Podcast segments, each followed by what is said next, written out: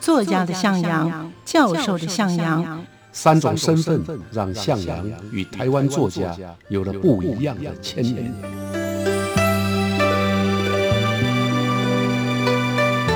听向阳与徐凡谈他的作家朋友们在写作这条路上，生命与创作如何交织出最灿烂的光芒。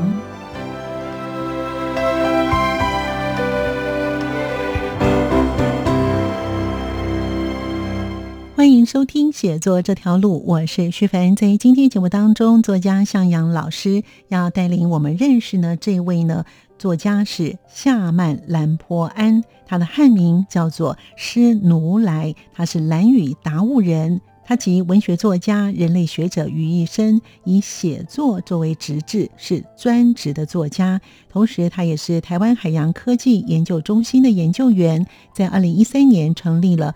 岛屿民族科学工作坊以发扬兰屿达悟族文化为核心的工作，我们今天就跟着向阳老师的脚步，一同去认识这位作家夏曼兰坡安，他的写作风格以及作品的特色。欢迎收听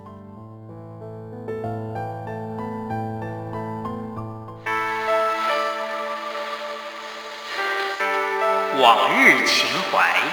文学留声机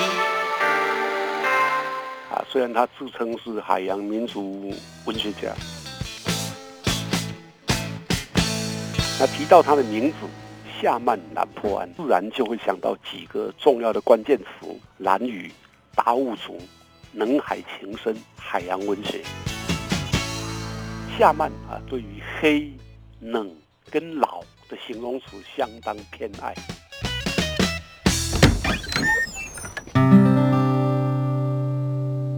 推开文学家的门。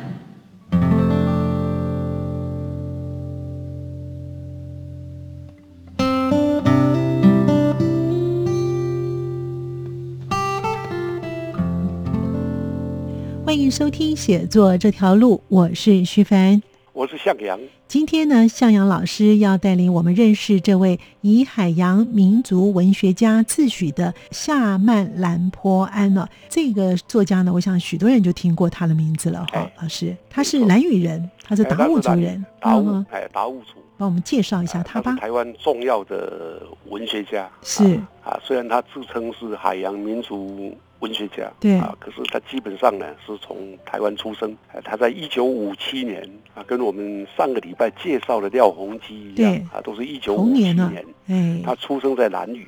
那提到他的名字夏曼兰坡安，嗯啊，我们自然就会想到几个重要的关键词。嗯，兰屿、达悟族、能海情深、太平洋、海洋文学。嗯啊，除了后面太平洋跟海洋文学跟廖鸿基重叠之外，对啊，蓝雨达悟，还有他的最重要的著作啊，早期的第一本散文集叫《能海情深》，嗯，啊，都是标志夏曼南坡安啊，让他成为啊大家都很熟悉的作家啊，嗯，最少听到不会觉得啊，我怎么不认识这个人？对，没错，啊，那他在一九九七年出版他的第一本散文集，那这个《能海情深》写的啊，就是。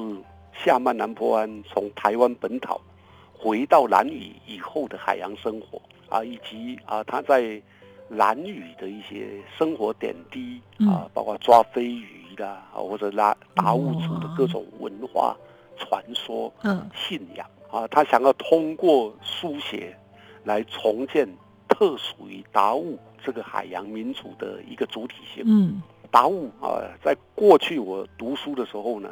啊，被称为雅美族哦，雅美族，哎，嗯，好，那花莲有阿美族，对对对，那达悟族的特色呢，基本上就是它不是高山族。哦，我们以前啊，在过去还没有原住民这个用语的时候呢，嗯，习惯把原住民称为高山族，哎，没错，嗯，啊，什么高山同胞了啊，啊，可是达悟不是啊，达悟是海洋啊，没错，所以就是为什么夏曼。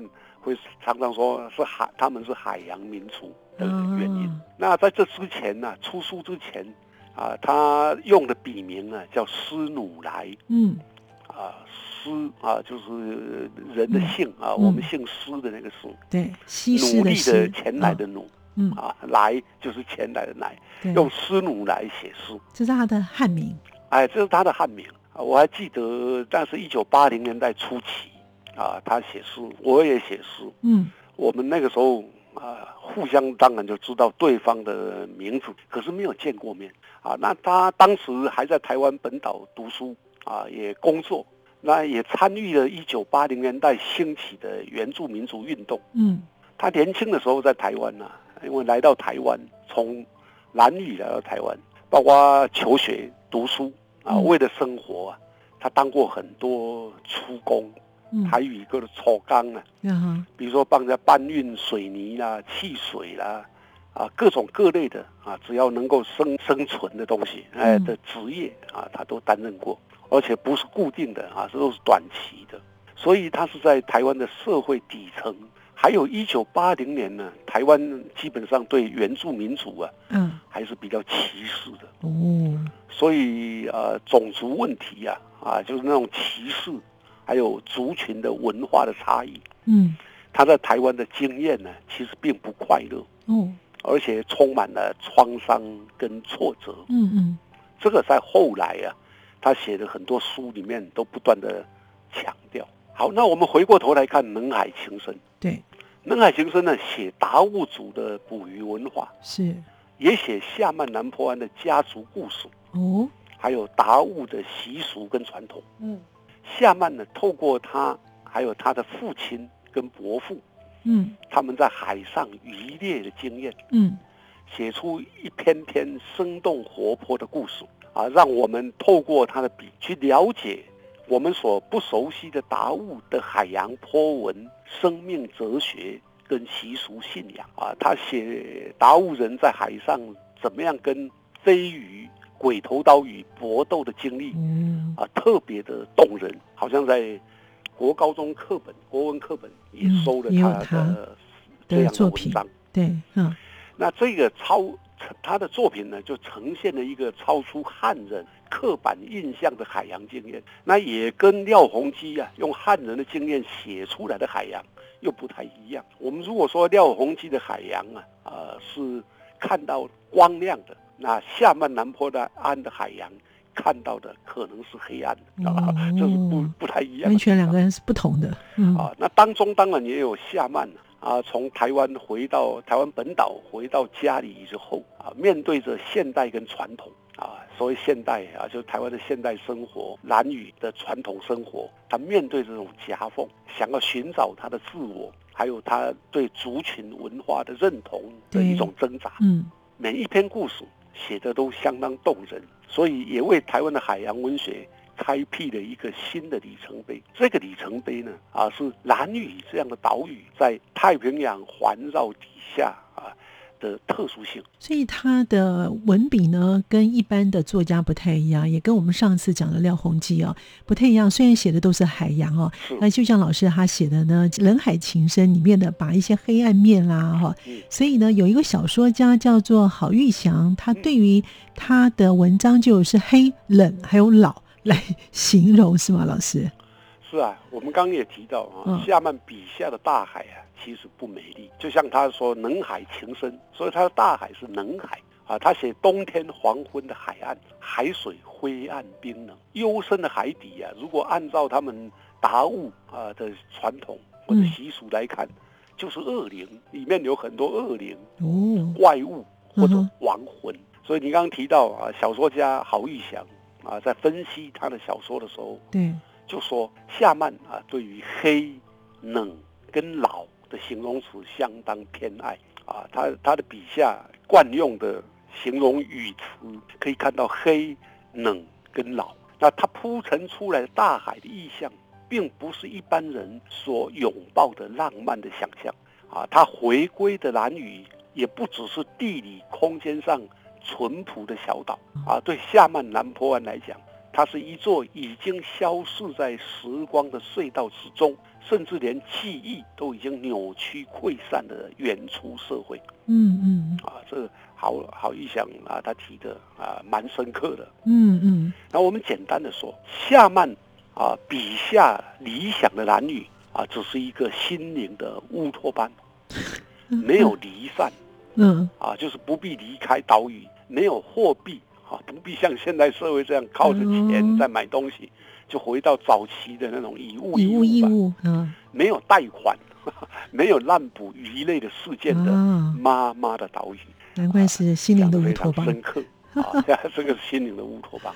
对，那其实他呢，呃，他在一九九二年的时候呢，他也以他达悟族的这个身份呢，写了有关于就是他们的达悟的神话的版本的书籍，是吗，老师？是，我想在啊一九九二年这个阶段的夏曼南坡湾嗯啊，就好像他在《能海情深》这一本书里面说的，他回到了故乡，那却被妻子啊嘲讽他是潜到海里逃避赚钱的男人，啊没有用的，啊 没有用的。啊，嗯，妻子啊好像不太瞧得起他，认为他好好的在啊台湾啊教书嗯。啊啊当老师，不是很好啊吗？就很好了、啊，结果却啊跑回去。回回到故乡。啊，那回到故乡也没什么事做啊，他就是每天呢、去捕鱼啊。哦，捕鱼。啊到海里面去。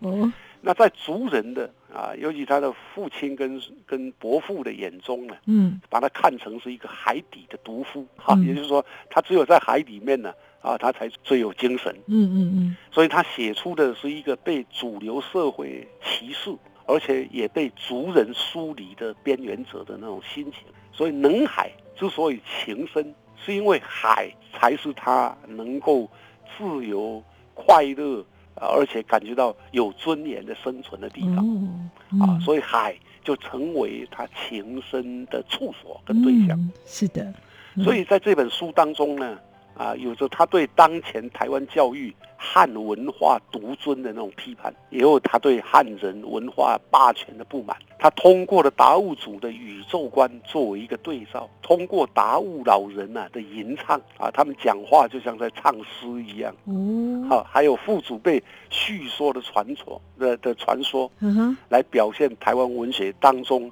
很少见的少数民族声音。哇，那这个嗯写作呢，我刚刚有提到啊，在他的前面其实啊就是他回去了。所以你刚刚提到一九九二年啊，他曾经用达悟族的神话出版的那一本叫做《八代湾的神话》这本书呢很特殊嗯啊，这本书啊也是夏曼南坡湾啊对达悟神话的一个整理。全书分成两卷啊，卷一是写达悟族过去口传的神话啊，卷二呢就写达悟族人跟海洋飞鱼的密切关系啊，另外还写了一些达悟的社会跟文化处境啊，当然那都是比较悲观的啊，因为嗯达悟的社会处境跟文化处境在汉人进入南屿之后，影响已经越来越深没错啊，，所以。嗯啊，有凋零的可能。那这本书呢，就是后来他写出《能海情深》，还有更多的小说啦、散文的一个基础。所以呢，他呃从人海情深之后，他就备受文坛的瞩目可是后来呢，他一般的创作呢，通通都是跟海有关系，跟他们的蓝语是有关系的。是没错。下半安坡湾出版《人海情深》以后呢，啊，开始展开的文学创作啊，跟廖鸿基有点像对啊，，都围绕着海洋。是，啊，但是夏曼呢增加了人，就是达悟族人啊，他把他创作呢通称为海流文学，就是海洋流过的那个海流文学，因为他也不希望人家 啊称他为海洋作家吧，啊 嗯哼说海流文学。他的几部比较重要的作品啊，像《黑色的翅膀》，这是一九九九年；《海浪的记忆》，两千零二年；嗯，《航海家的脸》，两千零七年；《老海人》，天空的眼睛，两千零一十二年；嗯，大海浮梦，嗯两千零一十四年；安诺米恩之死，两千零一十五年。哇，最新的一本是《大海之言》啊，马达努娃娃，马达努那娃娃啊，嗯这是用用他们的主语念的嗯，啊。两千零一十八年，每一本都在反复的叙说着他自己的生命历程，而且显现了达悟族独有的世界观跟神话。哦，以及台湾的原住民啊，在殖民统治下被驯化的过程。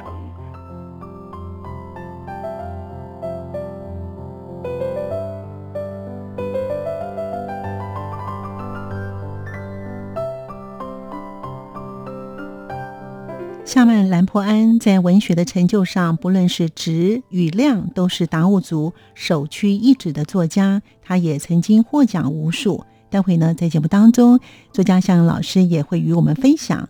另外呢，他也是台湾最具代表性的海洋文学作家。欢迎您继续的收听。啊，他曾经用达悟族的神话出版的那一本叫做《八代湾的神话》这本书呢，很特殊。创作跟廖鸿基有点像，都围绕着海洋，但是夏曼呢，增加了人，就是达悟族人。啊，他把他创作呢，通称为海流文学。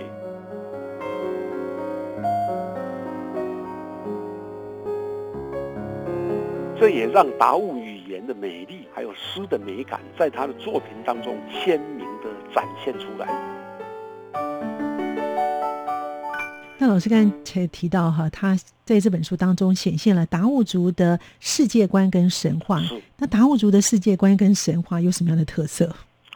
好啊，夏曼兰博恩呢，他曾经啊自己这样说，他说：“我书写海洋文学。”唯一的途径啊，就是把身体、心魂带进海底。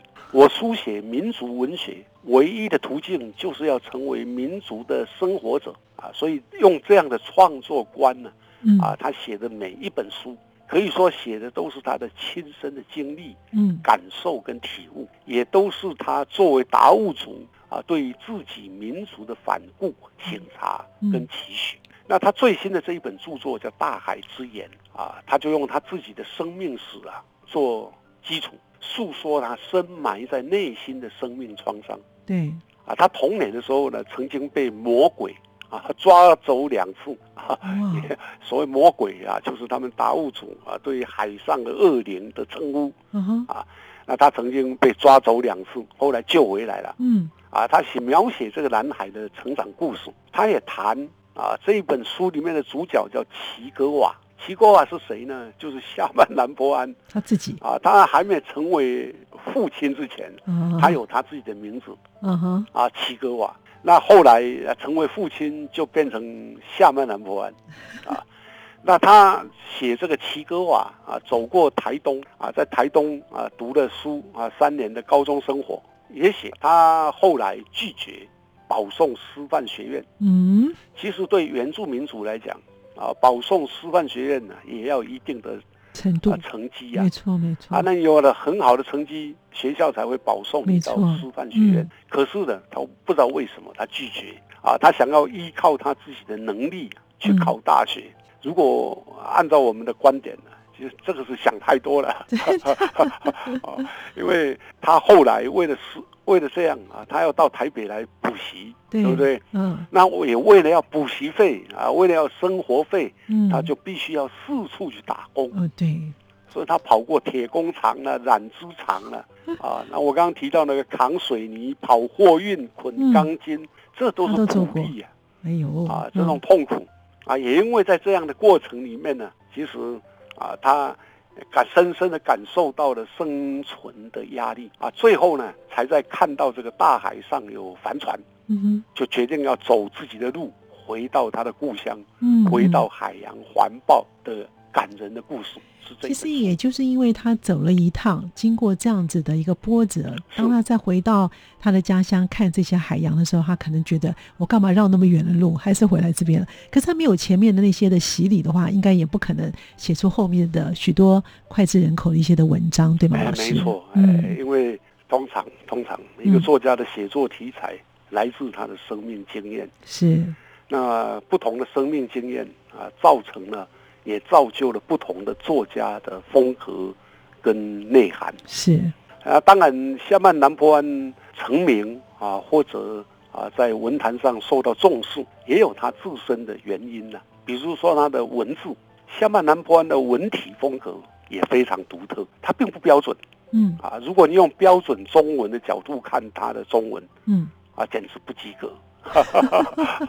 啊，那这个有点跟王文兴有点像啊。嗯嗯，王文兴是故意的啊，故意使用自己的王文兴的文法来写小说。对，那下半南坡安是自然的，为什么？因为他把达悟族语呀也放到汉语当中了，所以他展现出来跟汉人作家不一样的文字魅力。同时呢，他又把达悟族人的思考逻辑也放进来了，所以他笔下的中文啊，就是根据着达悟族的思考逻辑在运作啊。比如说他写的“天空的眼睛”，嗯，天空的眼睛啊，在汉文里面就是天空的眼，可是他其实是达悟族写星星，达悟族人认为星星就是天空的眼睛啊，这个在诗人的笔下会出现的。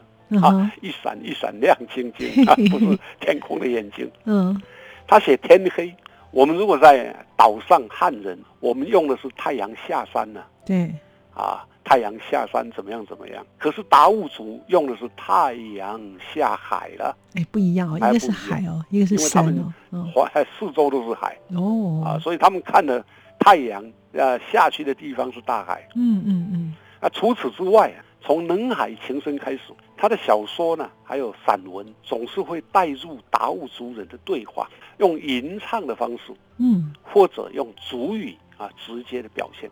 我这比较特别哎，哈，对，这也让达悟语言的美丽，还有诗的美感，嗯。在他的作品当中鲜明的展现出来。嗯嗯，那跟汉语书写，就是他的小说里面用华语、用中文写的那个书写啊，形成一个对照或者对话啊，所以对标准中文文法啊或读写习惯呢，造成了相当程度的颠覆的效果，这才能表现出达悟文学的后殖民的语境。所以我们也可以说啊，夏曼的成就啊，跟他的特有的修辞美学。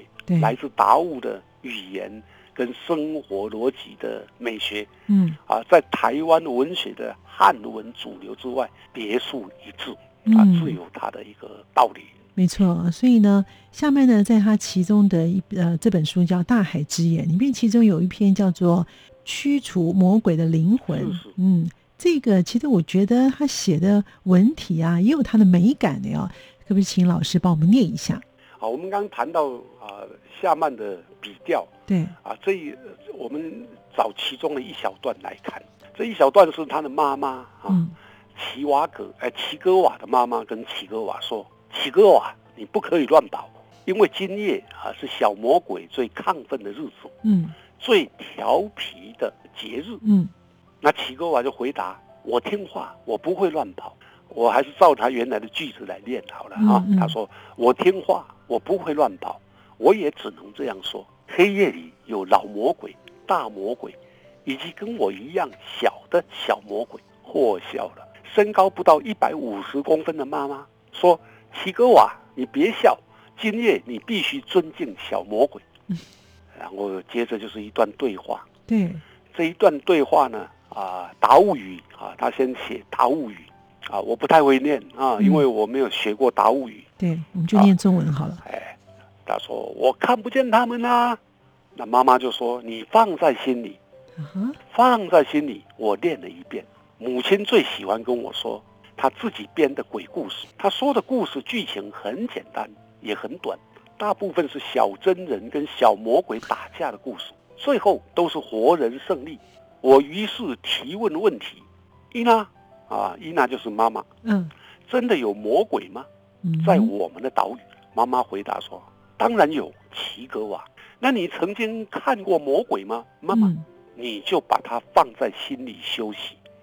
好，这一句很有意思，对呀，放在心里休息哦，休息哦。就我们刚刚不是说他用的是啊达悟的下海法吗？啊，有许多事 嗯是不需要说出来的，就像风云雨的变换一样，顺着情绪感悟就可以了。这我引的这一段呢、我自己都感动了。对，啊，这个小说家很厉害啊。嗯那他把达悟的这个母子啊，嗯母子之间的对话啊，用达悟语呈现。是只可惜我不会念啊，啊，虽然有些部分我还是可以念啊，可是怕念错了啊。嗯，不过看中文这样的感觉，就是一个很特别，而且是一个很舒服的一个对话哦。没错，嗯，那下面其实也获奖无数，他也是一个重要的一个作家。是啊，我们来看他的嗯奖项啊，嗯我们看一个作家好像啊，必须要看他有多少勋章。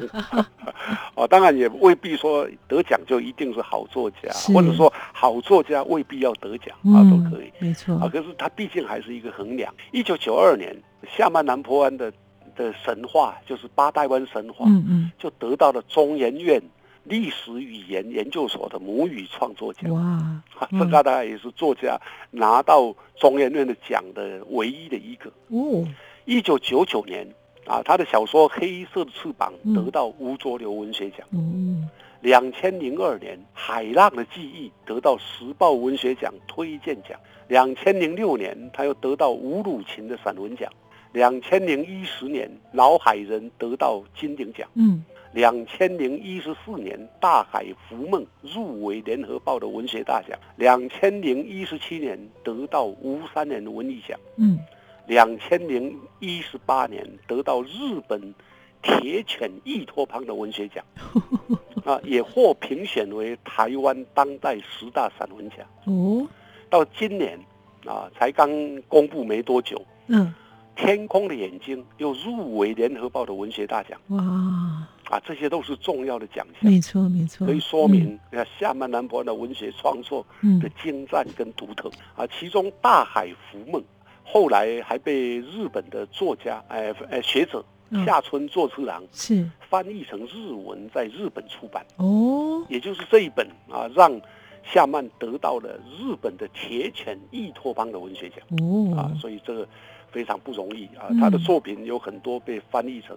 啊日文啊英文。好，所以请老师帮我们总结一下这位作家夏曼兰坡安，啊，我想夏曼南坡安啊，在《大海之眼》的自序里面曾经强调，他说：“我是世界岛屿的作家，嗯海洋民族的海洋文学家。”这就是他的自我期许啊，他想跳脱台湾作家这个名字，嗯，想要走向海洋，走向世界，以达悟族跟太平洋南岛语系的原住民族文学作为目标前进啊！这跟他在两千零四年呢、曾经远航到南半太平洋的东加、库克群岛，还有斐济岛的生活，还有两千零五年啊，曾经跟日本、印尼的海洋，呃，航海专家用独木舟环行太平洋有关。